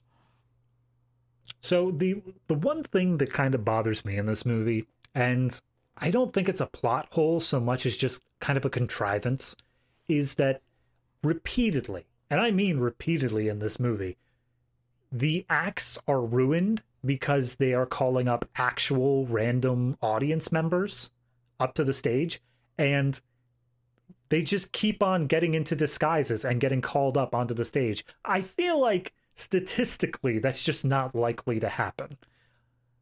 Is am I weird for thinking that? I guess, but I, think um, what works about it is that so you have. So you have the earlier scenes where obviously Hugh Jackman dresses up and it fires the gun in the catch and the bullet act, which is where obviously he does put a real bullet Mhm. in and Christian Bale gets his fingers uh, blown off. Blown off. I Yeah. think later on, when the Christian Bale who's obsessed goes to try and find out how he's doing the teleporting man, and that's where he ends up getting Mhm. framed for murder. In that scenario, and he goes up and he, you know, he's got the fake beard on and stuff, and then he goes under, he Yeah. goes backstage, and he's like, "I'm part of the act, you idiot," to one of the stagehands. Mhm. Going along with the idea that Hugh Jackman wanted to do this at some point, it makes Right. sense that he was looking for him and intentionally said, "Pick that guy" as soon as he knew it was going to be him. I'm okay with that one. Yeah. But there was also a third one with the birdcage. And it was on the very first night that they performed Yeah. this new birdcage routine with the hands on all sides.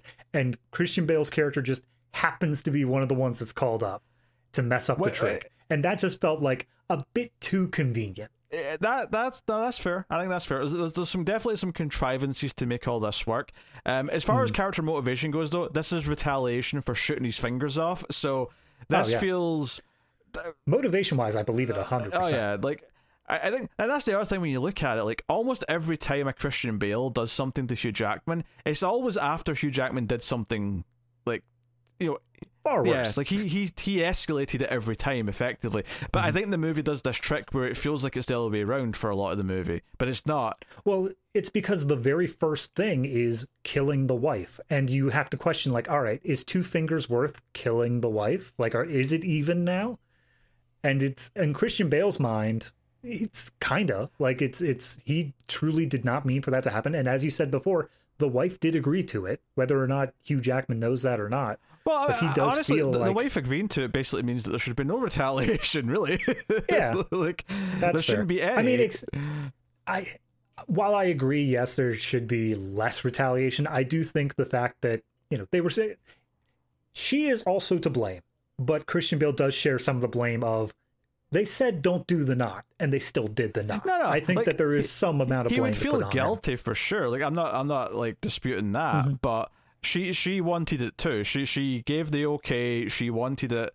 Um, so ultimately, there really shouldn't be retaliation. But of course, and this is uh, partly on him because of the swapping two brothers and not mm-hmm. being able to like, actually say something honestly.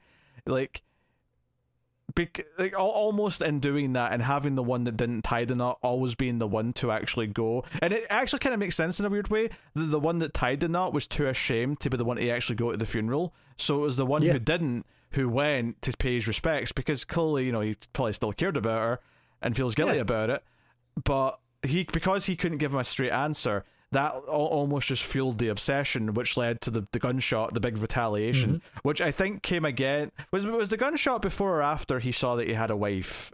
Uh, was that? The, he only attempted to do the bullet catch after he had a wife because remember there was that whole scene where he was showing Sarah how the bullet catch worked. No, no, yeah, so no, no, no, I know that. Oh, you mean how after he saw? Because there's a scene where he sees him with a wife and kid. That must be later because the because yeah, she was she was only pregnant. Yeah, she was only pregnant, yeah. but he had a kid at that point. Yeah. yeah. she was only pregnant when he was showing her how the gun trick worked. Um, mm-hmm. and of course, the first night he tries it is the night that Hugh Jackman puts in a real bullet.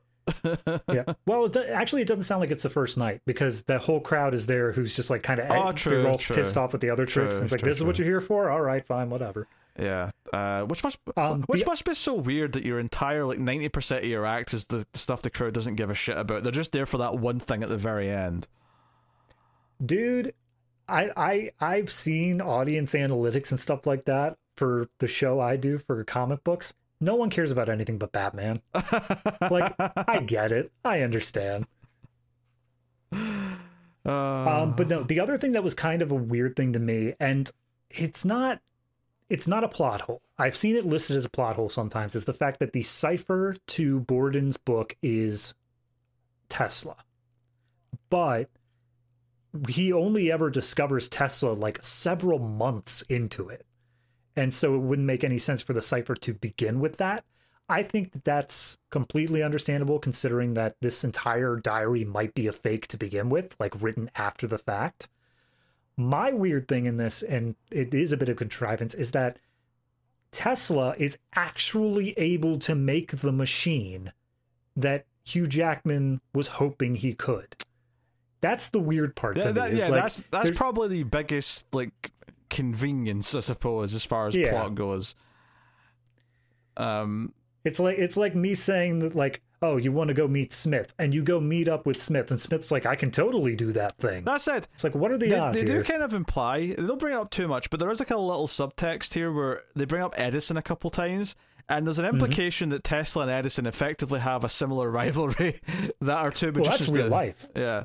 That's that's something that actually happened. Edison was huge on the smear campaign yeah, for mean, Tesla in actual I reality. mean, in the context of the movie, though, I, I think they're intentionally mm-hmm. relating it to that, and that's why Tesla's right. like, "Oh, this obsession, you know, destroy the machine; it'll just lead to bad things," kind mm-hmm. of thing.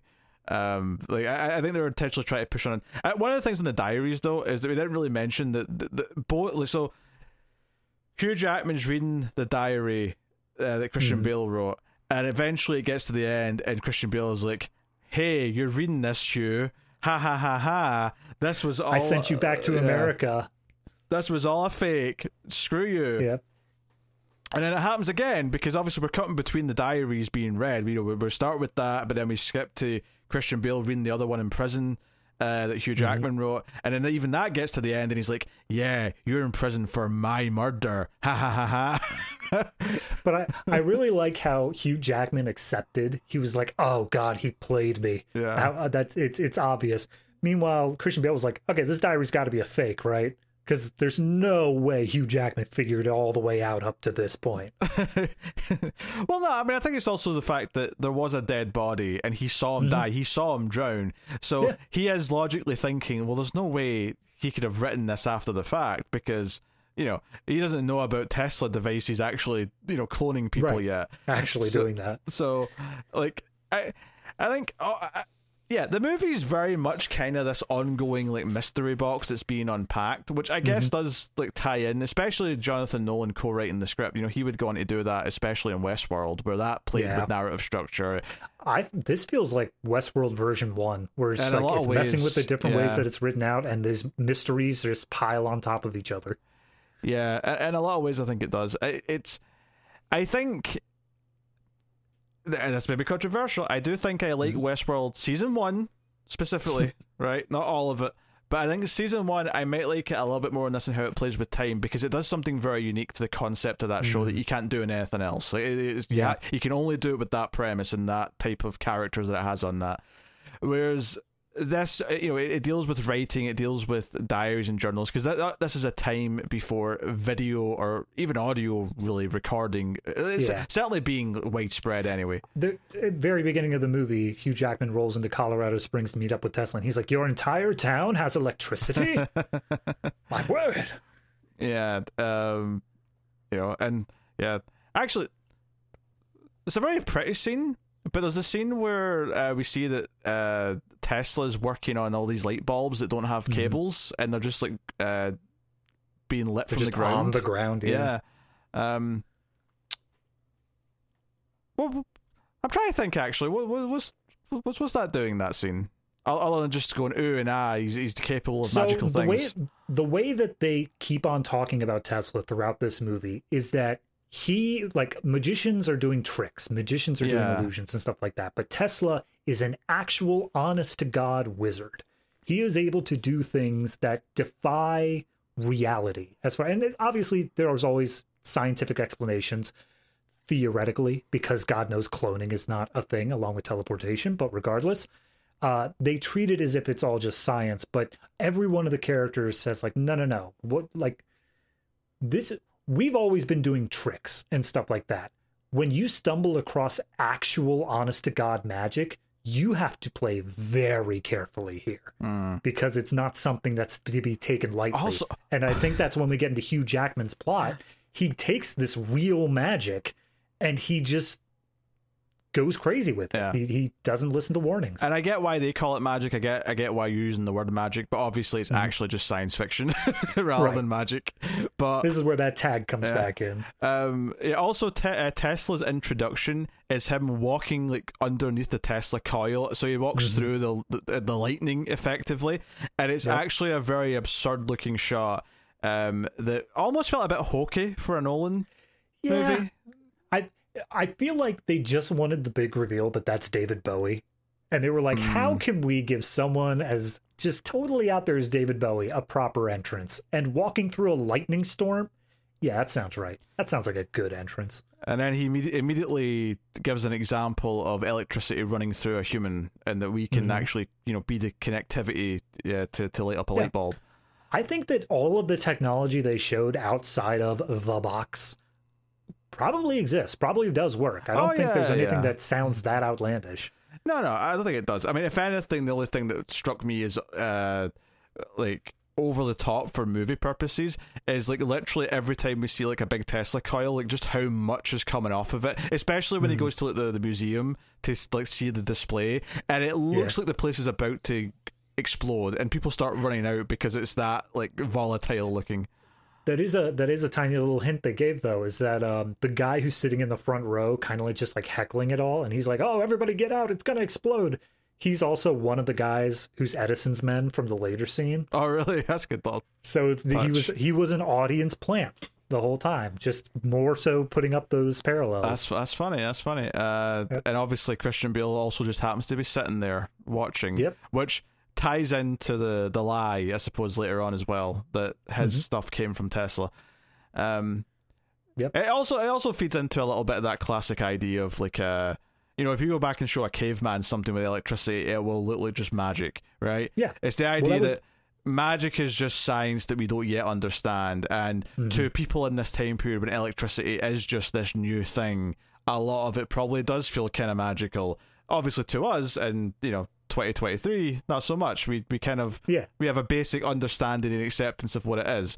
Um, not a complete understanding. I'm not an electrician, but you know, enough of an understanding my uh my downstairs bathroom fan was never actually wired up to the switch mm. so it just remains on all the time and i was like how hard could it be so i just popped off the popped off the little light cover and i looked inside and there were like 70 different wires there and i was like all right this is a job for someone smarter than i i'm not gonna mess with that yeah, so I, I, think there's an element of that in it as well, uh, which you know is is almost mixing that idea with the whole it's a trick, and you know it's a mm. trick, but you don't really want to like ruin it, so you're not really looking. That's kind of the final yeah. point that it makes at the end is you're not you're not looking for the dark truth. Uh, and the dark truth mm-hmm. at the end, obviously, is all these dead Hugh Jackmans and all these tanks from every time yep. he's done this trick. Which, like, I get it. I understand you don't want evidence of your like dead bodies just out there, but I also don't think that storing them all is a good solution either. No, no. And maybe he had like a long term plan. He was going to like incinerate the whole place in one fell yeah. swoop. I mean, he did technically. True, true, yeah, yeah. Whole place catches on fire, so. Yeah, but that's before all the tanks are just sitting there at the end, isn't it? I mean, yeah, but if it's if the whole place is going to go up, it's about to be incinerated. So yeah, true, true. I yeah, I, I think um, yeah, this idea of like not only just like him killing part of himself every single time, uh, mm-hmm. in, in a figurative way, if you're not even taking it literally, which you could still take it literally in a sense. Um, is like also literally, very literally in this case, a lot of skeletons in a closet. like you know, that's basically what he has at the end. yeah, exactly. I, one thing we uh, didn't mention, which I think is kind of a major character point, mm-hmm. is mm-hmm. he goes to Christian Bale's first putting on of the teleporting man, the transporting man, and he's in awe. He's yeah. he has no idea how it's done. He is just absolutely gobsmacked by it. But he points out that like it's so above and beyond what anyone is capable of doing that nobody really is able to process it. Like the rest of the audience is just lightly pla- politely clapping because they're like, okay, that's it. They don't understand how amazing of a trick it is yeah. in the industry. Yeah. And I, I think it goes back to that sort of idea of like you have to put on this show. You have to put you have to dress it up a little bit. And that's where Hugh Jackman comes in. He's like, that's all I I am literally the greatest showman. I will do that. You proud of that joke? I am.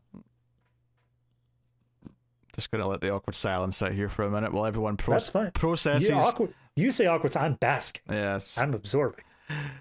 Yeah, I, it's also because at the end of the movie as well, when he's when he's dying, he's talking to Christian Bale and he says, you know, like that wonder on their face, you know, mm-hmm. right after. If you can capture that, if you can see that on their faces, that's intoxicating. It's interesting you pointed out that that's the look he had in his face when he saw Christian Bale do his trick for the first time, uh, mm-hmm. using these twin. And I think that's interesting that he was chasing that on other people's faces, and you know, he effectively got to the point where he cheated and then it turned out the entire time Michael Caine was right. It was just a second person, just just in a way that was more specific and like the commitment was like unparalleled uh, mm. from the get go. So I also I also like how up until that point in the movie, he constantly has acts and stuff. He's trying to get theater bookings and whatnot, but he's always trying to come up with new tricks. The one that we see is the the dove thing where he doesn't just kill the dove, he actually manages to get it out of the collapsible box without anybody noticing. But it's as soon as that trick is revealed, he never develops another trick. There is nothing else worth investigating for him. It is all just about that transporting man. Yep. Yep. Uh, what he calls the new transporting man when he has his. Yeah.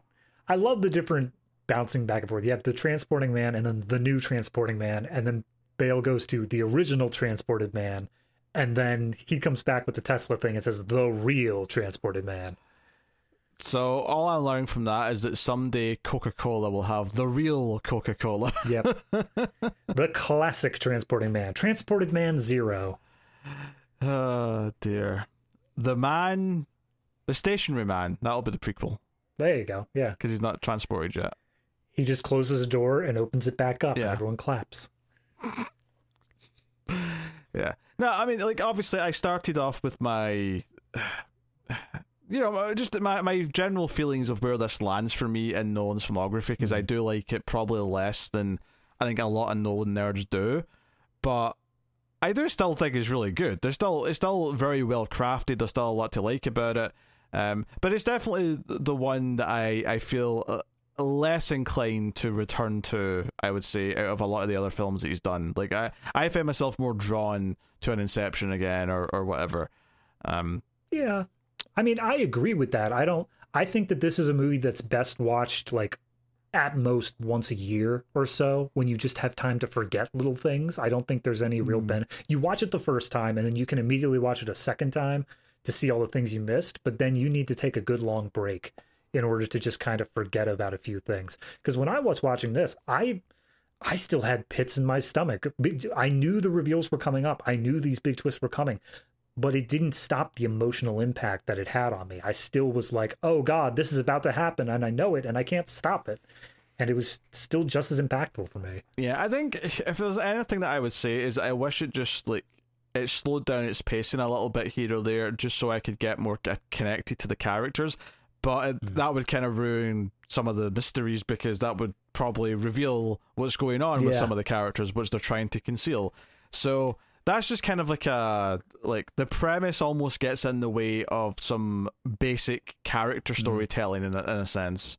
It's it's one of those things. I know you're not big on Game of Thrones, but uh-huh. in the original books, they're told from different character perspectives. Like every chapter is told from a different character's perspective. And there are certain characters in that series where you never get their perspective because if they were to have that chapter from their point of mind, tons of mysteries would just immediately be thrown away mm. because it's like all hinging on the fact that we don't know what this character is doing. Same sort of thing in this movie, where if you had those scenes where you really took the time to explore Christian Bale's character, I feel like it would just immediately throw away all those mysteries. What's weird though is uh, the more I think about it, I do wonder like, is it a more interesting story to actually watch the whole movie from his perspective and seeing how they're pulling it off and to see their conversations with each other and see how they're actually maintaining it. Like part of me almost thinks that that might even be a better film because I think that that dynamic would be really cool to see. I think it's an interesting concept, but it's a totally separate film. Yeah, it's a very different like film. Yeah, it's just, yeah. it's completely different. Like it's not a matter of adjusting a few scenes. That is no, a from no. the ground up storyline. Yeah, that, that is very different. But but it almost makes me want that and I, I think mm-hmm. that's kind of an interesting. I, I, guess critique I could give it is that it left me almost wanting a slightly different movie than what, what it actually is.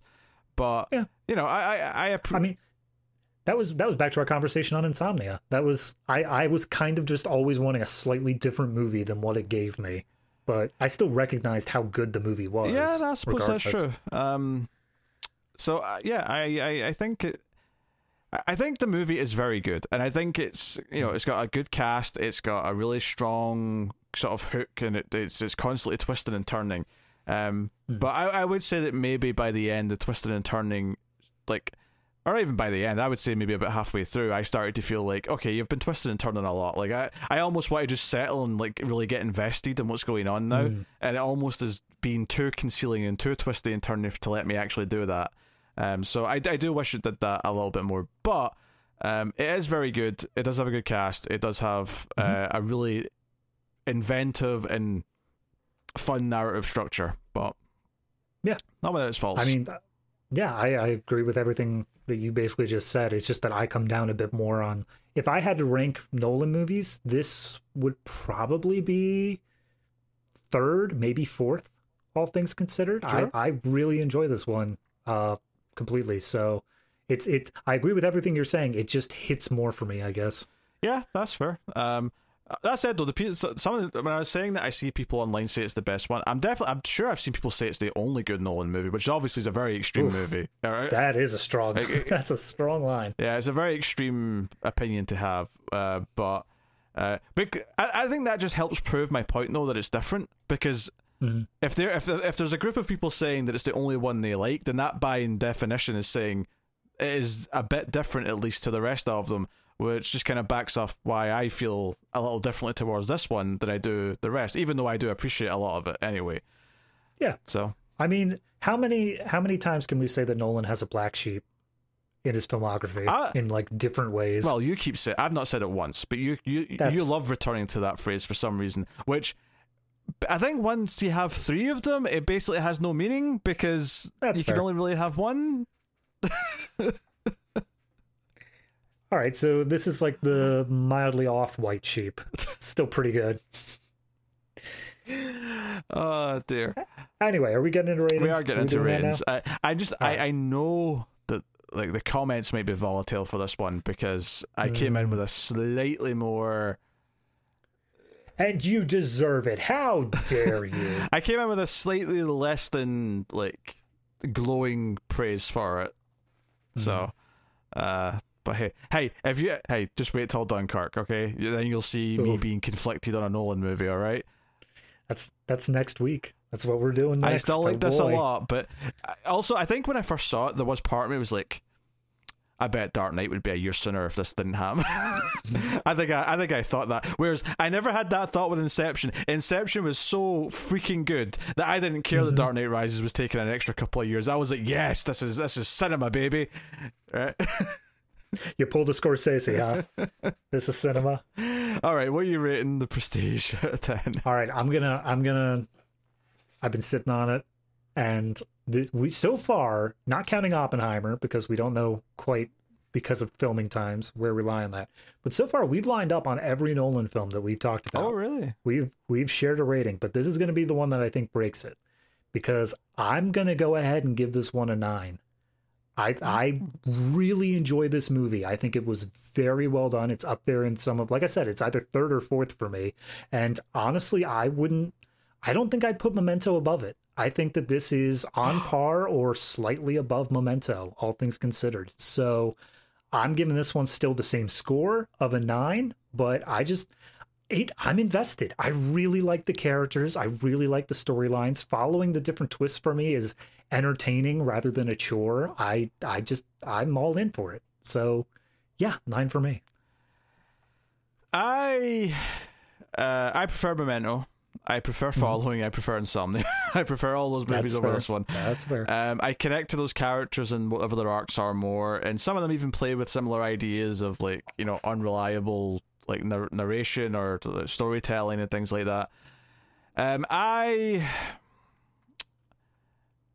yeah, I think you know it's. I think it just about scrapes an eight for me. Like I, think it just okay. gets there, and probably just no more. Like, but, but like I, I think it still gets to the eight because the quality is still very high. It's not, there's, there's mm. nothing.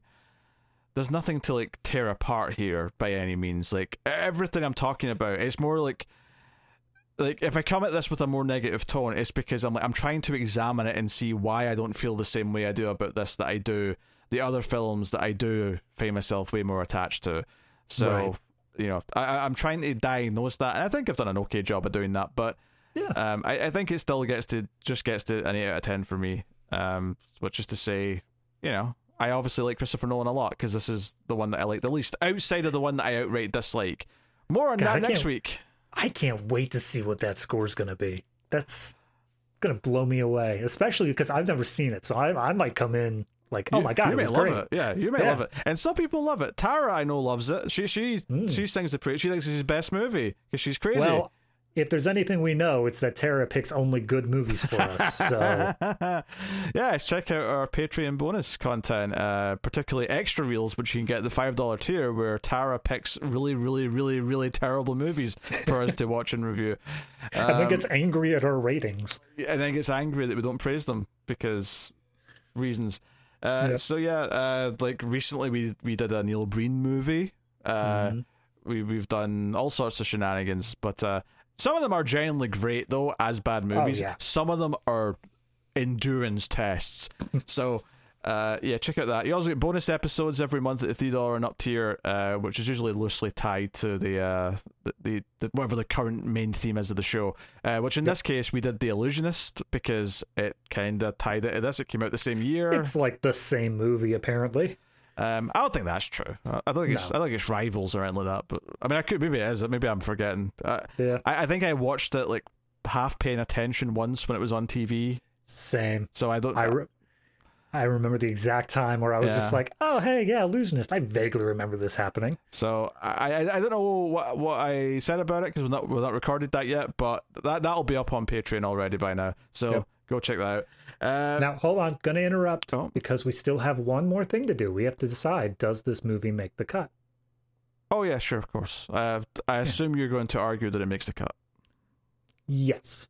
Now yeah. I'm assuming I can't get you to a cut above. Not a chance, but I will agree to make the All cut. Right. I'll take it. I'll take my victories where I can. Yeah. Uh, so that's that. Um, but yeah, so Dunkirk coming next week, and after mm-hmm. that mm-hmm. we move on to the Expendables. I uh, is that a Hispanic franchise? I'm, I'm i thought I'll make it sound like more sophisticated if I try and sound like it's in a foreign yes, uh, dialect. Expendables. Yes, uh, yeah, the Expendables franchise is the fourth one coming out. It does not look very good, but uh, we're going to do the previous three and then the new one anyway. So that's coming up after Nolan season, just just to give us some whiplash. Yeah. Well, I mean the the bridging movie is going to be Dunkirk, so. Are you do you really think that's going to feel like Expendables? There's going to be a bunch of explosions and stuff. That's enough, right? Uh sure. Uh, but there you go. That that is the show though. That has been our our penultimate Nolan episode on the Prestige. We'll see you next time for Dunkirk. Let us know what you thought of this one in the comments. Do you agree with me, you know, the more interesting opinion, the more you know, mm-hmm. less conventional, exciting, nuanced opinion, or do you just agree with David and the masses? Yeah, populism. uh, that's the show, everyone. Thank you very much for joining us. We always appreciate it. Keep watching movies and abracadabra.